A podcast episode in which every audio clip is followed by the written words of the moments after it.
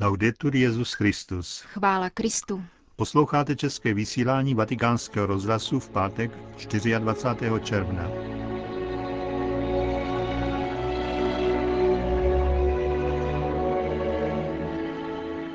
Diplomatická jednání svatého stolce a Černé hory vyústila v podepsání základní smlouvy. Svatý otec přijal účastníky zasedání ROAKA, Združení děl na pomoc východním církvím. Po těchto a dalších zprávách vám nabídneme pravidelnou páteční promluvu otce Richarda Čemuse. Hezký poslech přejí Jana Gruberová a Josef Koláček.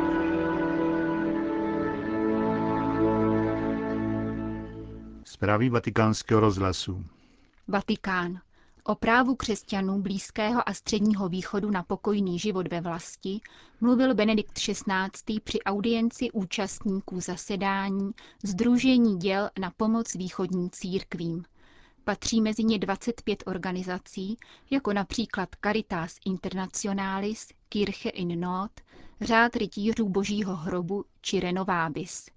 V úvodu papež připomněl, že Kristova láska, kterou jsme povoláni vnášet do duchovní i materiální chudoby světa, vyvěrá z velikonočního tajemství.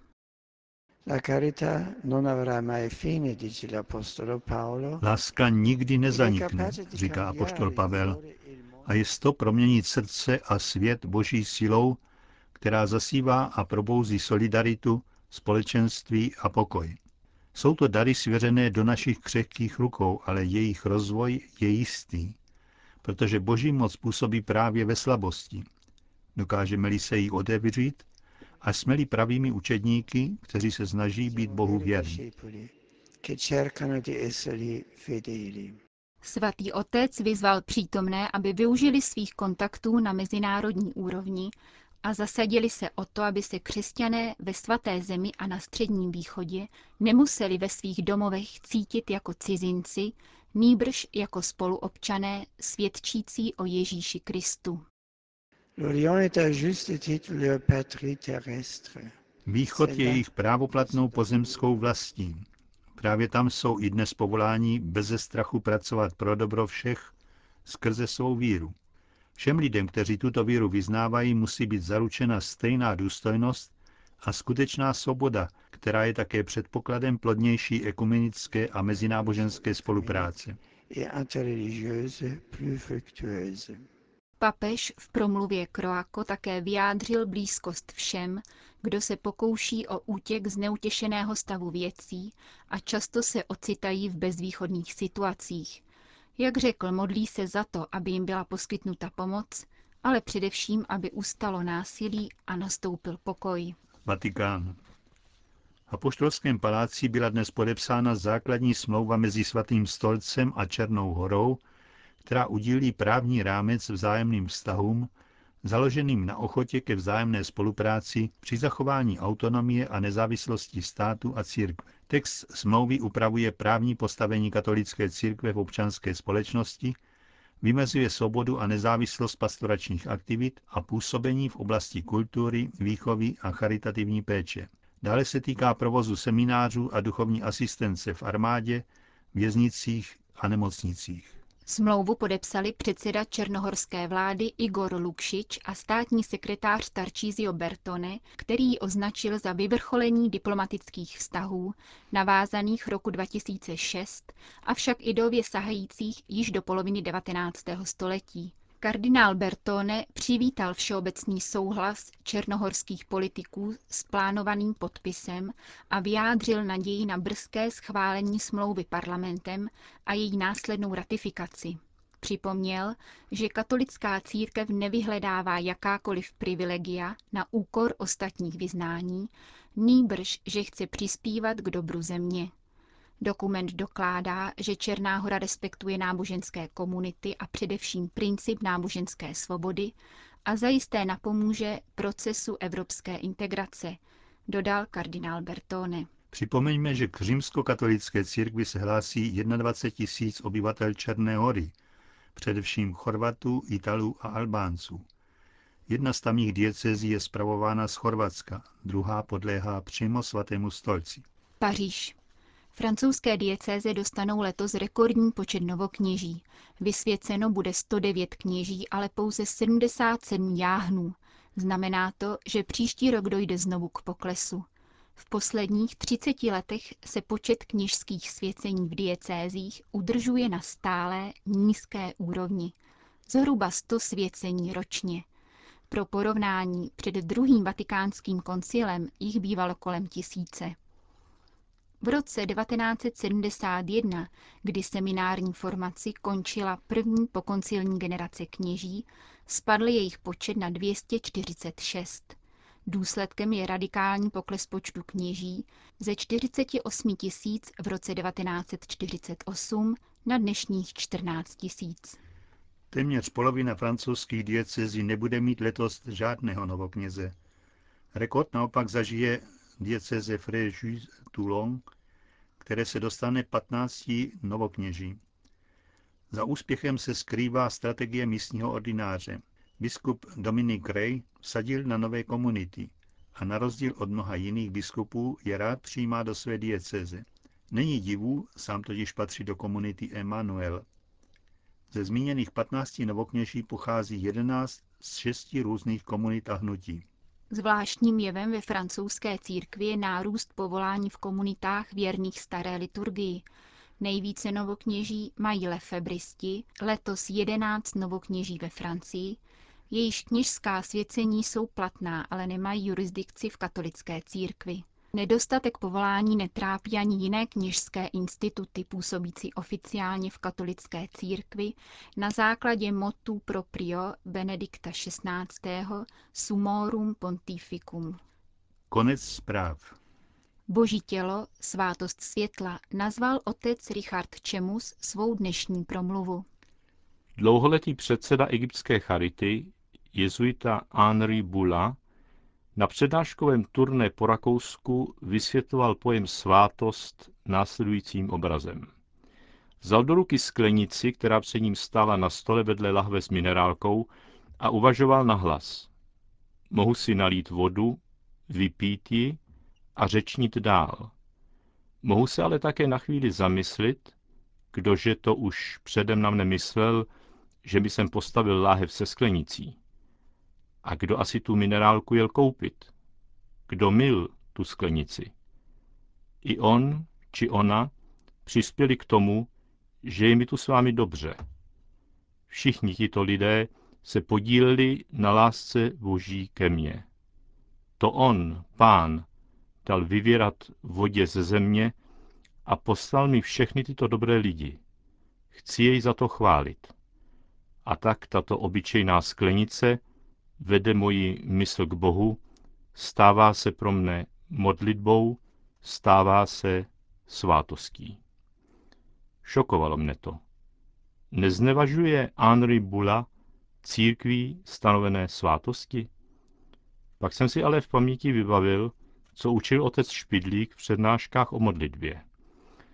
To, že církev uznává jen sedm svátostí, je poměrně nové do Tridentského koncilu jich bylo dvakrát tolik. Pod vlivem katolického západu se pak i pravoslavný východ omezil na sedm svátostí. Nebyl s tím však úplně šťastný. Dodnes se v pravoslaví například diskutuje, mají-li být považovány mnížské řeholní sliby za svátost. Problém je však hlubšího rázu. Východ si ponechal zvlášť silné povědomí že hlavní svátostí je církev, tělo Kristovo. Všude tam, kde je církev přítomna, působí živý Kristus a jeho spásonosná síla. Páter Špidík tu hovořil o takzvaném východním pan-sakramentalismu.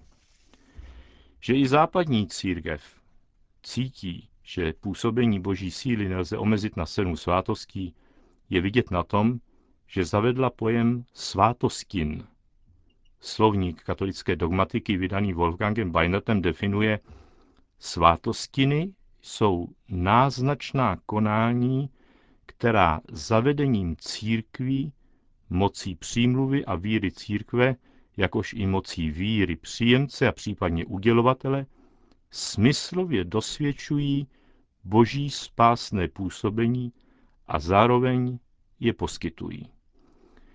Z této definice svátostin vyplývá, že svátosti samé nelze vidět izolovaně, jako by skrze ně Bůh působil spásu a mimo ně ji nepůsobil.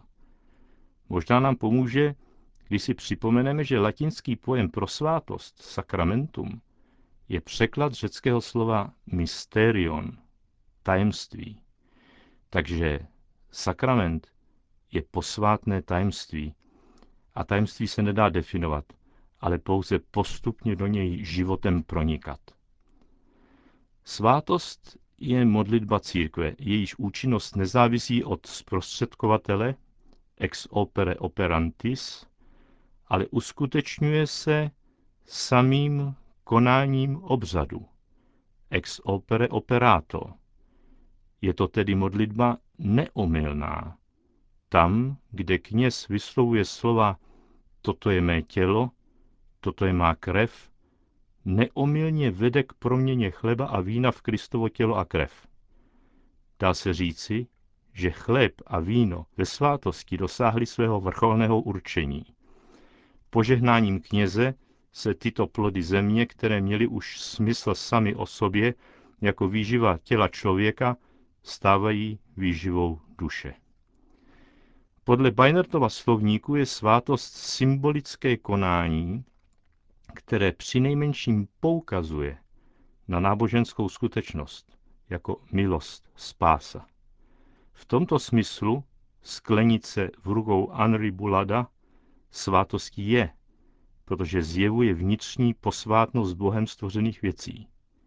Nepatří však mezi sedm svátostí církve, protože, jak Bajner zdůrazňuje, ty na tuto náboženskou skutečnost nejen poukazují, ale ji i zprostředkovávají.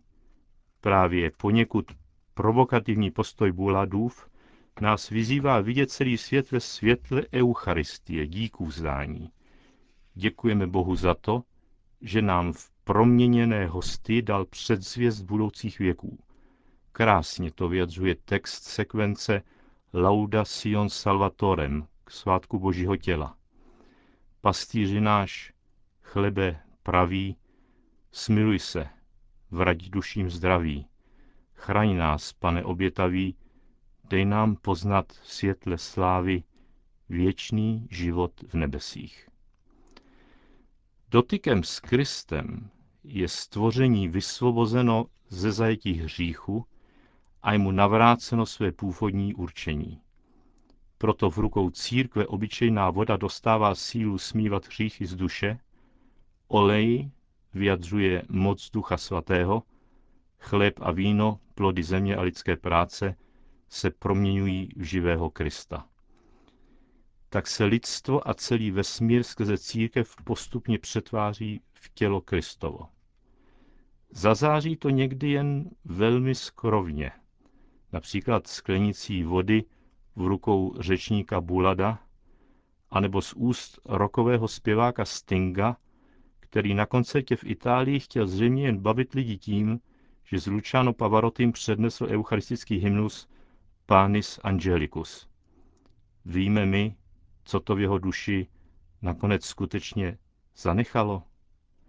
Jen jedno víme, že styk s Kristovým tělem, byt jen v akustické podobě, je jakýmsi druhem duchovního přijímání. A to posvěcuje duši člověka a skrze něho celý svět. Panis angelicus, fit panis hominum, dat panis celicus, figuris terminum, ores mirabilis manducat dominum, pauper, pauper, servus et humilis.